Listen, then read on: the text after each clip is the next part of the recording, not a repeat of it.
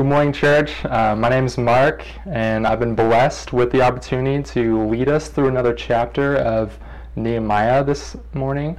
Um, you know, if you recall, we've been in this series called Return and Rebuild, where we're going through Ezra and Nehemiah. Um, and now we're on Nehemiah chapter eight, so that's what I'm going to be sharing with you all today. Um, if you've been participating in Life Group recently and were listening this Thursday, you might have heard uh, Nehemiah eight already preached uh, three days ago. This was not planned. Um, but as I was sitting there on Thursday, after getting a little bit nervous about hearing someone else preach the same chapter that's going to be preached today, I was thinking about how amazing it is of how, how dense God's Word is and how, um, how we can learn from it. Um, the first and second and third and, and hundredth time that we read the same passage. So I hope that you won't check out if you already heard that um, preached on three days ago. Um, it's never it's never a bad idea to read or listen to the same scripture um, over and over so we can understand it to the best of our ability. So as you may recall, we've been in Ezra and Nehemiah, like I said, um, which tells us the story of God bringing his once exiled people back into the land that he promised them, and then rebuilding Jerusalem with its temple for the purpose of renewing and sustaining the covenantal relationship that he desired with his people. So throughout the book of Nehemiah, we've seen several things already. We've seen Nehemiah, the book's author, uh, called from a place of comfort as the king's cupbearer to come and lead God's people.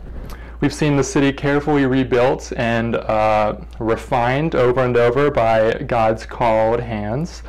Um, we've seen their work done in the face of threats and mockery from the outside, and we've also seen, um, you know, ordinances and, and laws set up so that society would be just and uh, fair to all of its residents. So Jerusalem's very close to being rebuilt, and God, uh, God's work of restoring uh, His people to their promised physical uh, position is almost complete. But Scripture talks often about the need for the reformation of the heart. And in this case, what's inside the walls, you know, what's inside the city. Um, the heart needs to be transformed for anything, any changes to be fruitful and everlasting. So Jerusalem's built up their city walls. They've done all these things, uh, and they've defended it well, but it doesn't matter if the society on the inside ends up being crooked and apart from God. There's no reason to defend that. So God's society must exist on top of a foundation that honors him and can con- continually strengthens his relationship with his people, or they'll surely drift on their own and they'll lose the privilege of intimacy with the God of the universe. So by the end of Nehemiah seven, the exiles have settled down in their new homes, and they've all, uh, and the walls of the city have been built, and the physical foundation of God's new city has been laid. So in chapter eight, we're going to be seeing the spiritual foundation of the city laid. Uh, we're going to see how God's people pursue this laying of the spiritual foundation through uh, reading and obeying God's word. Um, so we'll focus on how God's people reflect and, and study God's word with the intention of knowing him in a deeper way and knowing him, uh, knowing the work that he's done so that they can build a society that's worth defending. So I'm going to pray, pray us in. God, I just ask that you be with us uh, this morning. I just ask that you, you know, be with us as a community, regardless of wherever we are. Um, God, we need your spirit to be what uh, brings us together this morning, um, as we're all in different locations. Um, God, I just ask that you give me the words that you want to preach to your people. Um, God, help me. Um, guide us through this chapter and, and understand it deeper. God, we want to know you more this morning. We want to know you better than we did yesterday. Um, God, you're so good to know. There's so much to know and be encouraged by you. Um, so God, I just, I just want to um, lift your name up this morning um, so we can we can grow as a church. In Jesus' name I pray. Amen. Okay, so we're going to be reading all of Nehemiah eight, and uh, there's some extra context to give as well. So I'm going to be breaking up the chapter into three sections, as well as going to other parts of Scripture as well, that I think will help uh, enhance the Scripture that we're reading. Um, so we're looking to highlight and focus on what God's people do that is helpful and also honoring to God, uh, helpful to themselves and honoring to God. So let's start. We're going to start on the last verse of um, Nehemiah seven and go into, um, we're going to read till uh, Nehemiah eight, six. So starting in verse seven, when, or in uh, chapter seven. When the seventh month came and the Israelites settled in their homes, all the people gathered at the square in front of the water gate.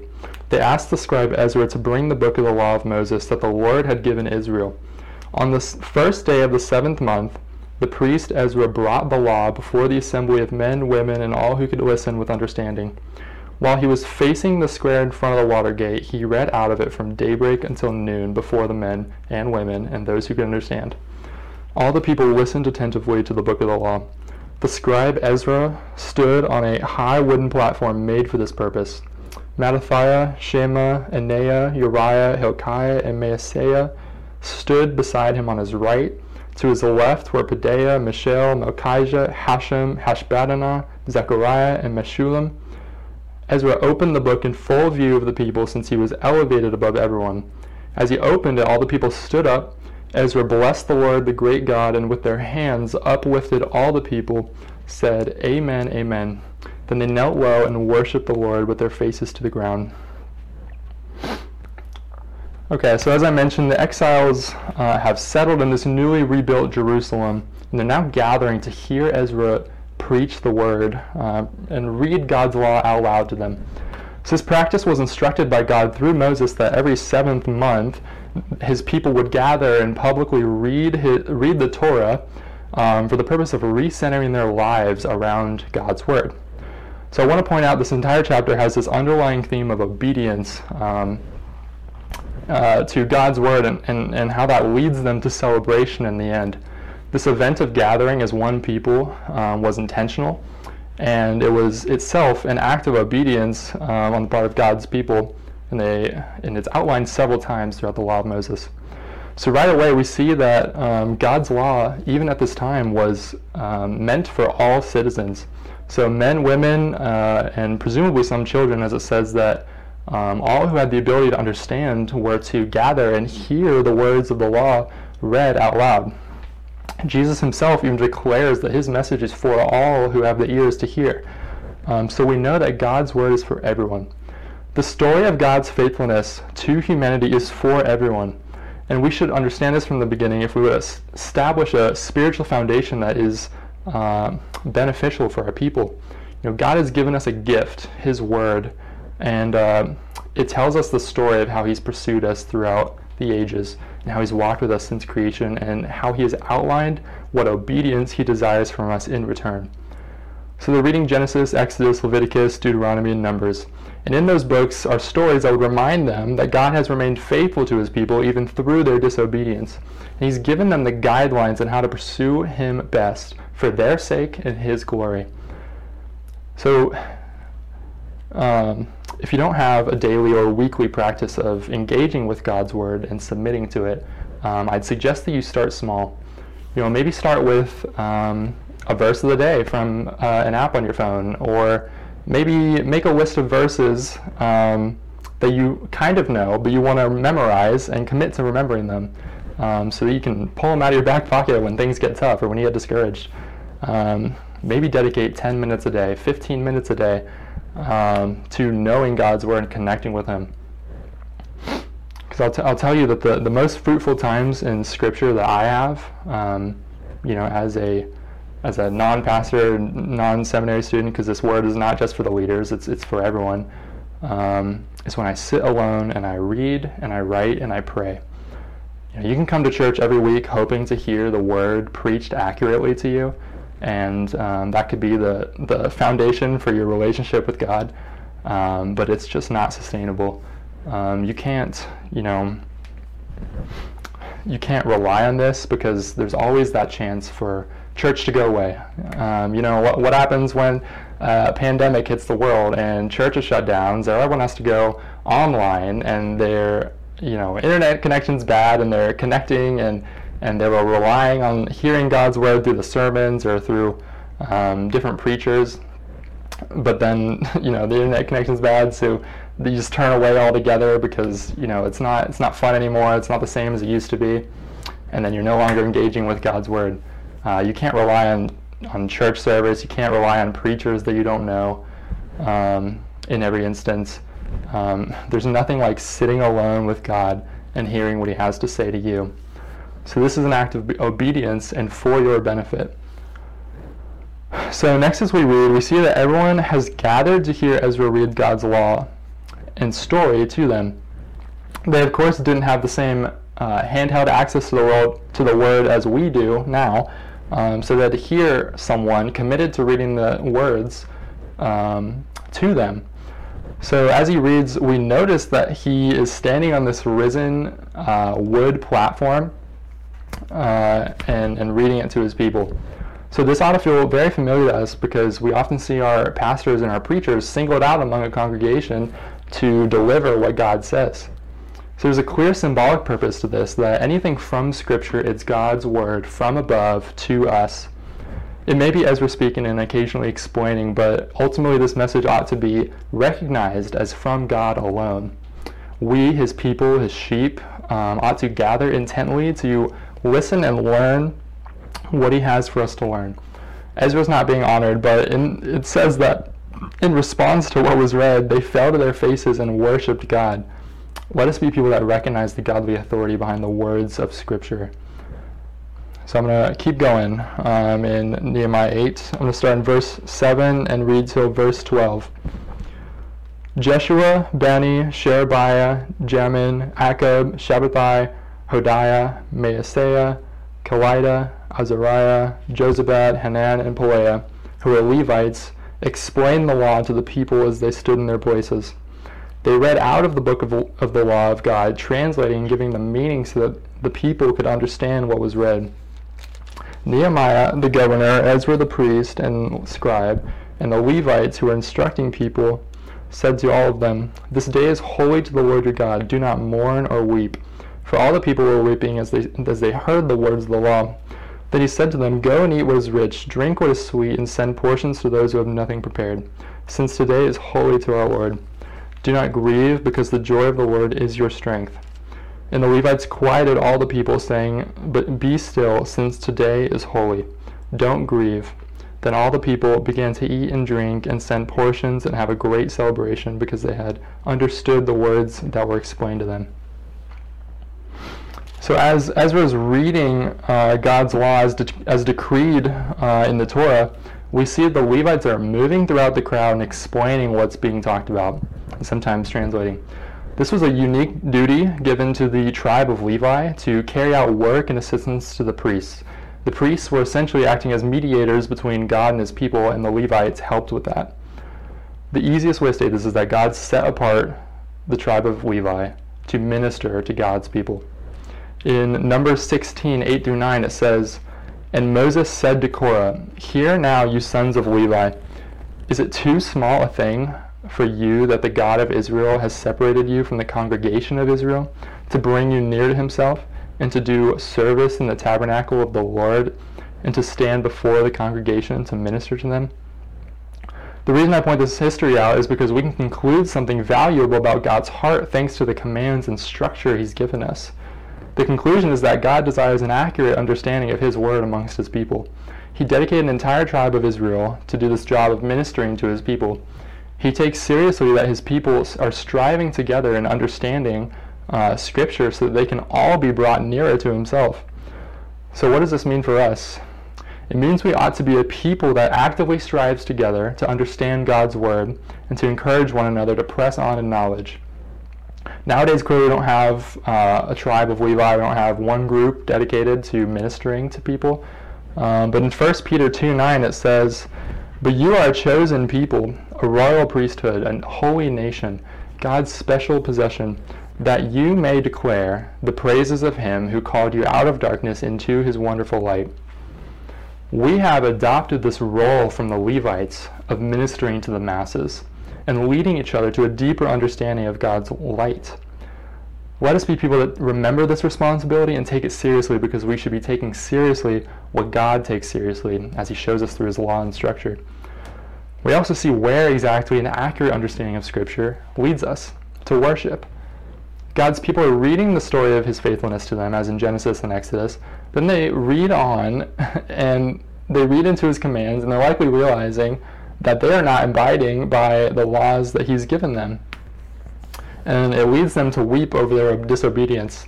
Thankfully, we see the priests remind them that the purpose of understanding God's word is not to inspire sadness and shame, but to encourage rejoicing and worship. God has continually walked with his people, and as evidence of his love and faithfulness to them, he has invited them back into this covenantal relationship and offered them the opportunity to repent, even after their disobedience. They were once foreign to God and ignorant to his wishes, but God has a way of pursuing his people. In Ephesians two seventeen through twenty, it says, "He, Jesus, came and preached peace to you who are far away, and peace to those who are near. For through him we both have access to the Father by one Spirit. Consequently, you are no longer foreigners and strangers, but fellow citizens with God's people and also members of his household, built on the foundation of the apostles and prophets, with Christ Jesus himself as the chief cornerstone." God's given us knowledge of his Son, and he's given us the opportunity to step into his household. He's given us the chance to repent and embrace the relationship that he's desired with us since creation. So how could that message not lead us to overflowing joy? Of course, it's not supposed to result in our in our uh, weeping for long. So if your default res- if your default response to Scripture is to look at your uh, own incompetence, then you will surely weep. Uh, scripture is intimidating. It can be intimidating, um, but it's me- not meant to lead you into sorrow. So I want to give a short history lesson that I think will un- uh, enhance our understanding of this passage. Uh, so I keep using this phrase of, you know, God's story of faithfulness to his people. I think there are obviously many instances of this in Scripture, but I want to highlight the one that I think that they're most that would most resonate with these people. Because this wasn't just some supernatural sense of joy that came upon them as they read the words of uh, on a piece of paper. You know, they, these are real stories that are so powerful that it led that in, inspired joy and celebration on their parts.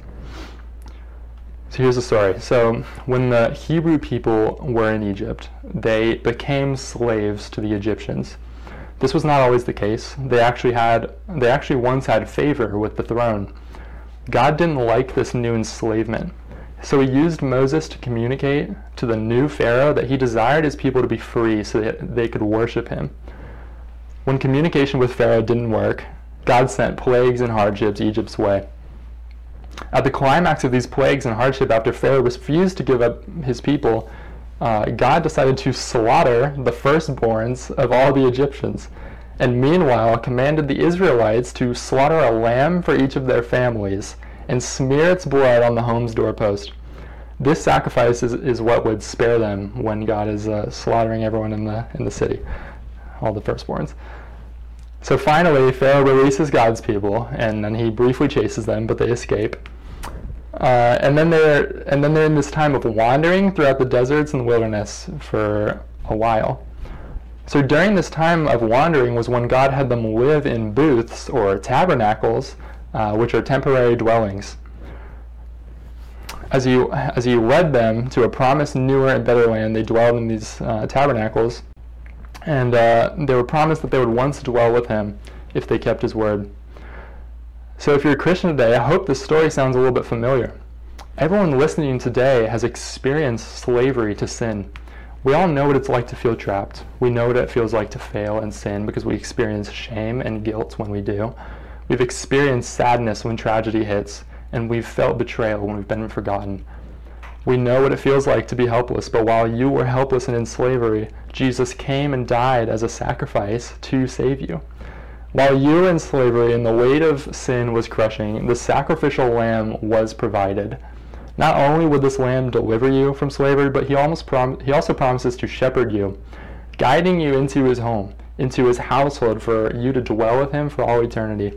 This is a promise if you follow him, and uh, he promises you freedom from sin and the opportunity to dwell with God and worship him for eternity. Our God and Savior is worth following in obedience. So back to God's people in this passage, what are they doing? Well, they're weeping from realizing that they haven't measured up. Uh, they're reminded of God's rescue from Egypt, and they realize that there is worship and joy to be had in response to God's uh, to God bringing back his exiles and offering a renewed re- relationship. They realize what an amazing thing it is to be delivered from slavery and given a second chance, to be shepherded and kept safe. And so they worship. The story of God rescuing his people leads to overwhelming worship. So as Christians now, I want us to remember a few verses to help focus our worship. You know, write them down or read them for yourself and reflect on them.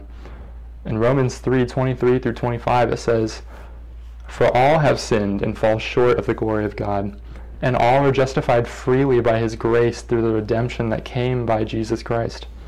God presented Christ as a sacrifice of atonement through the shedding of his blood to be received by faith." And then in John eight thirty-five through thirty-six, it says, "Now a slave has no permanent place in the family, but a son belongs to it forever. So if the son sets you free, you will be free indeed." Let us be a people that doesn't get caught up in the sadness of our own incompetence. Jesus desires your fa- your freedom, and he invites you to join his family. So let's keep, keep going on, Nehemiah eight, starting in verse thirteen to the end. "On the second day, the family heads of all the people, along with the priests and Levites, assembled before the scribe Ezra to study the words of the law. They found written in the law how the Lord had commanded through Moses that the Israelites should dwell in shelters during the festival of the seventh month. So they proclaimed and spread this news throughout their towns and in Jerusalem, saying, 'Go out to the hill country and bring back branches of olive, wild olive, myrtle, palm, and other leafy trees to make shelters, just as it is written.'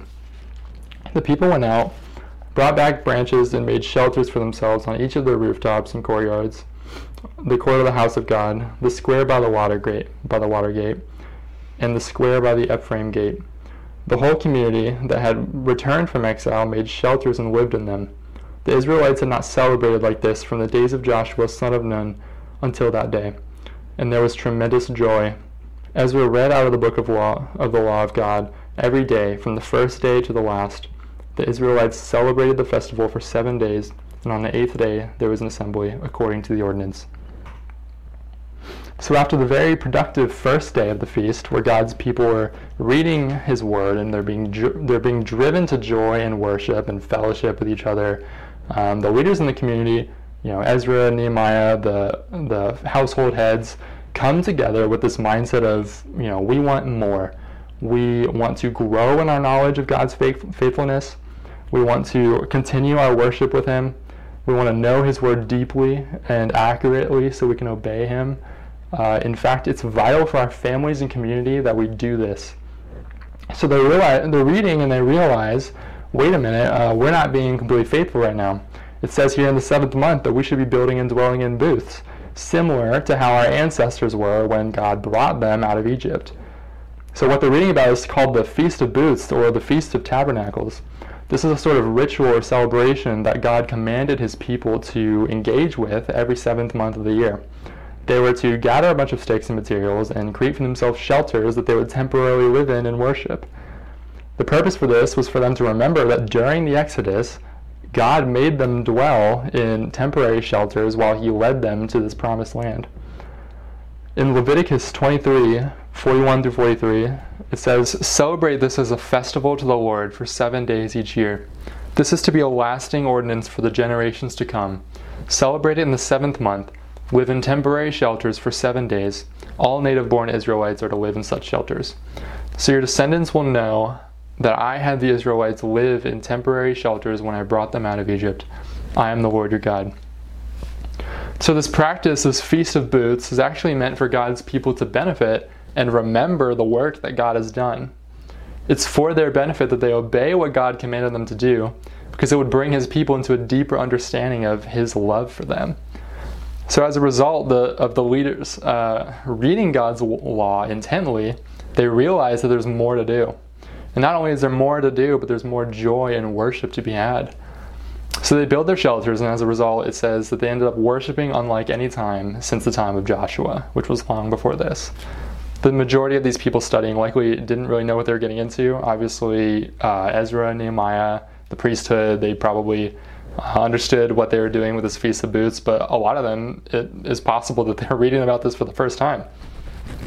Or at least they were reminding about, reminded about this feast after forgetting about it. But when they learn what they must do, they do it, and they're led into a deep worship of God. This gives me evidence for my next point. Simple obedience to God leads you into a deeper worship of Him.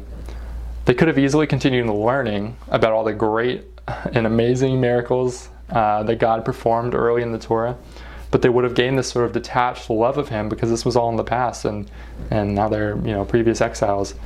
Um, so this was a long time ago. But at some point, the words and commands that you find in Scripture must turn into action. James one twenty-five says, "But whoever looks intently into the perfect law that gives freedom and continues in it, not forgetting what they've heard, but doing it, they'll be blessed in what they do." So you see, God's people are not meant to simply be learners, but doers um, also. This is partially for the rest of the world's sake, because we're trying to spread this message of freedom that Christ offers us to the rest of the world, but it also leads us to a deeper relationship with God. The Feast of Booths is not just an arbitrary guideline that that God gives His people to prove uh, their seriousness towards Him. Its primary purpose is to deepen and strengthen their trust and understanding of His providence um, by reflecting on the times of the Exodus. So let us be people who seek to understand God's Word and obey it, because it will strengthen our relationship and trust in Him. For us Christians today, God also has us dwelling in temporary shelters, our bodies. When we die and we arrive at God's uh, new heavenly kingdom, these bodies that are prone to sin and prone to disobedience will fade away. So as I mentioned before, it, it just so happens that this practice, uh, the Feast of Booths, was also meant to impact outsiders as well. In Deuteronomy sixteen thirteen through fifteen, it says, "You shall keep the Feast of Booths seven days. When you have gathered in the produce from your threshing floor and your winepress, you shall rejoice in your feast, you and your son and your daughter, your male servant and your female servant, the Levite, the sojourner, the fatherless, and the widow who are within your towns. For seven days you shall keep the feast to the Lord your God at the place that the Lord will choose. Because the Lord your God will bless you in all your produce and in all the work of your hands, so that you will altogether uh, be joyful." So for this, I'm sort of abandoning the context of the story, because I realize that as Jerusalem's just been rebuilt, it likely doesn't have the uh, travelers, the sojourners. Uh, but I want to point out that we see in God's law this added layer of meaning to this feast. So we see that God's intent with this feast is also to include everyone in the town at the time, regardless of whether they were His people or not. This is evidenced by His mentioning of uh, including sojourners and, and also uh, widows and orphans. And sojourners are just temporary residents. They're they're traveling, um, not meant to stay for long, but they're still to be included. So if God desires our obedience in the commands He gives, and those commands involve inclusion of people who are sojourners and widows and orphans, it seems reasonable to conclude that God desires our obedience because it will result in His compassionate character to be on display for outsiders to experience. Mark four twenty-one, this is Jesus speaking. He said to them, "Do you bring in a lamp to put it under a bowl or a bed? Instead, don't you put it on its stand?" I'm sure we've all heard this uh, verse before, but what I want to remind you is, is that when God's people obey Him, the world benefits. Everyone is a temporary resident here on earth.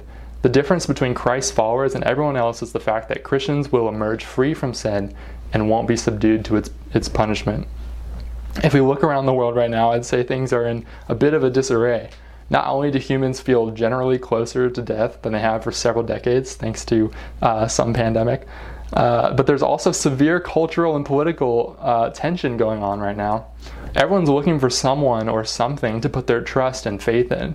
Some really want to look at celebrities and popular people and model their lives based off of that. Some people uh, want to exclusively look to political leaders Um, to trust so they would re- receive freedom and protection. Many falsely recognize their fellow neighbors to be their enemies, when the true enemy is much more deceptive. Many see the church as, as their enemy. But here we are, the church, knowing exactly what the world needs. We know that freedom doesn't come from politics or, or once you reach wealth and status. We know that the world doesn't just need political leaders that come and go. It needs a king. And as we as God's people, and we as God's people need to be the first to submit to this king above all the universe, um, a king over everything that the world is witnessing right now, if we're to rebuild on a spiritual foundation worth defending. Obviously, I'm not advocating for us to uh, practice the Feast of Booths. Um, I believe that part of the law has been fulfilled through Jesus Christ already. But what I am advocating for is to practice simple obedience of Jesus' callings and to us as his followers. You know, in, in examining God's law in the Old Testament, we begin to see and understand his heart. In examining and following Jesus in the New Testament, we begin to experience and receive God's heart. It says in Ezekiel thirty-six, twenty-six through twenty-eight, "I will give you a new heart and put a new spirit in you. I will remove from you your heart of stone and give you a heart of flesh. And I will put my spirit in you and move you to follow my decrees and be careful to keep my laws. Then you will live in the land I gave your ancestors. You will be my people and I will be your God." God promises us his spirit when we simply follow him. This includes both being aware of the work that he's done and completed for our sake, but it also means living in simple obedience to the callings we find in Scripture. We need to follow Jesus and follow his example. What is keeping you from a deeper relationship with Jesus? If there's anything in the way, be it ignorance or fear, or be it the sheer magnitude of Scripture that you feel responsible for knowing fully before you can act, uh, may, maybe it's just struggling with his callings. I want to say to you that there's nothing in the world that is worth holding you back from the man who lived and died so that he could be with you. All it could take is one act of obedience in your life that God will use for your benefit and his glory. All it could take is one act of following God or uh, and allowing him to lead you into unknown territory, and then and then he'll lead you also into joy and worship. Jesus is the culmination of God's word and law, and we learn to follow him. Then we'll know God's character and the unstoppable force of his endless love for us. And the world will see it too. Let's pray. God, I just want to lift up your name this morning. Um, I want to thank you for your word. I want to thank you for the knowledge of your son, Jesus. God, thank you for sending Jesus for the for the sake of, of freeing us from slavery. God, thank you that we have the opportunity to turn to you, that we have the opportunity to repent and uh, and uh, submit to you. God, I'm, I'm just, I'm grateful for the opportunity to get to know you. I'm thankful for your word. God, I just ask that you be with our church this week. Um, let us pursue you through your word, but not just in understanding your word, but also in obeying it. God, let us... Uh, let sin just fall away. Let the shackles of sin fall away from us as we uh, follow you. God, we know that you have joy and worship and, and celebration for us in the end. Um, so God, I just ask that you encourage us through that. Guide us through your word so we can know you better. Jesus, we lift up your name. Um, we want to worship you. In Jesus' name we pray. Amen.